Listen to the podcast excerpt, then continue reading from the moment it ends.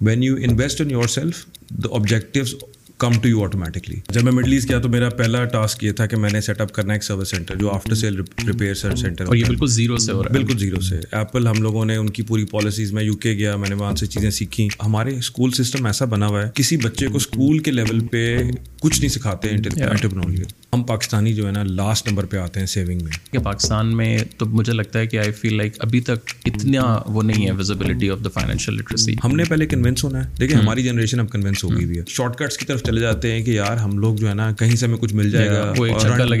Run time پہ ہم لوگ کچھ کر لیں گے۔ لیکن دیکھیں آپ نے پلان کرنا ہوتا ہے اور پیشنس بہت ریکوائر ہوتا ہے۔ تو اب ٹائم ہے کہ ہم لوگ جو ہے نا لیوریج کریں ٹیکنالوجی کو اور یوز کریں۔ لوگوں کی انڈرسٹینڈنگ بھی بہت زیادہ ہوگی اب۔ شرم بھی اب بندے کو آتی ہے کہ یار یہ دنیا کہاں پہنچ گئی ہے؟ اور ہم لوگ ابھی یہ والے مسئلے ڈسکس کر رہے ہیں۔ اگر کسی ایک اینگل میں فنٹیک کو فلیکسیبلٹی ملتی تو سب کا فائدہ ہوتا ہے۔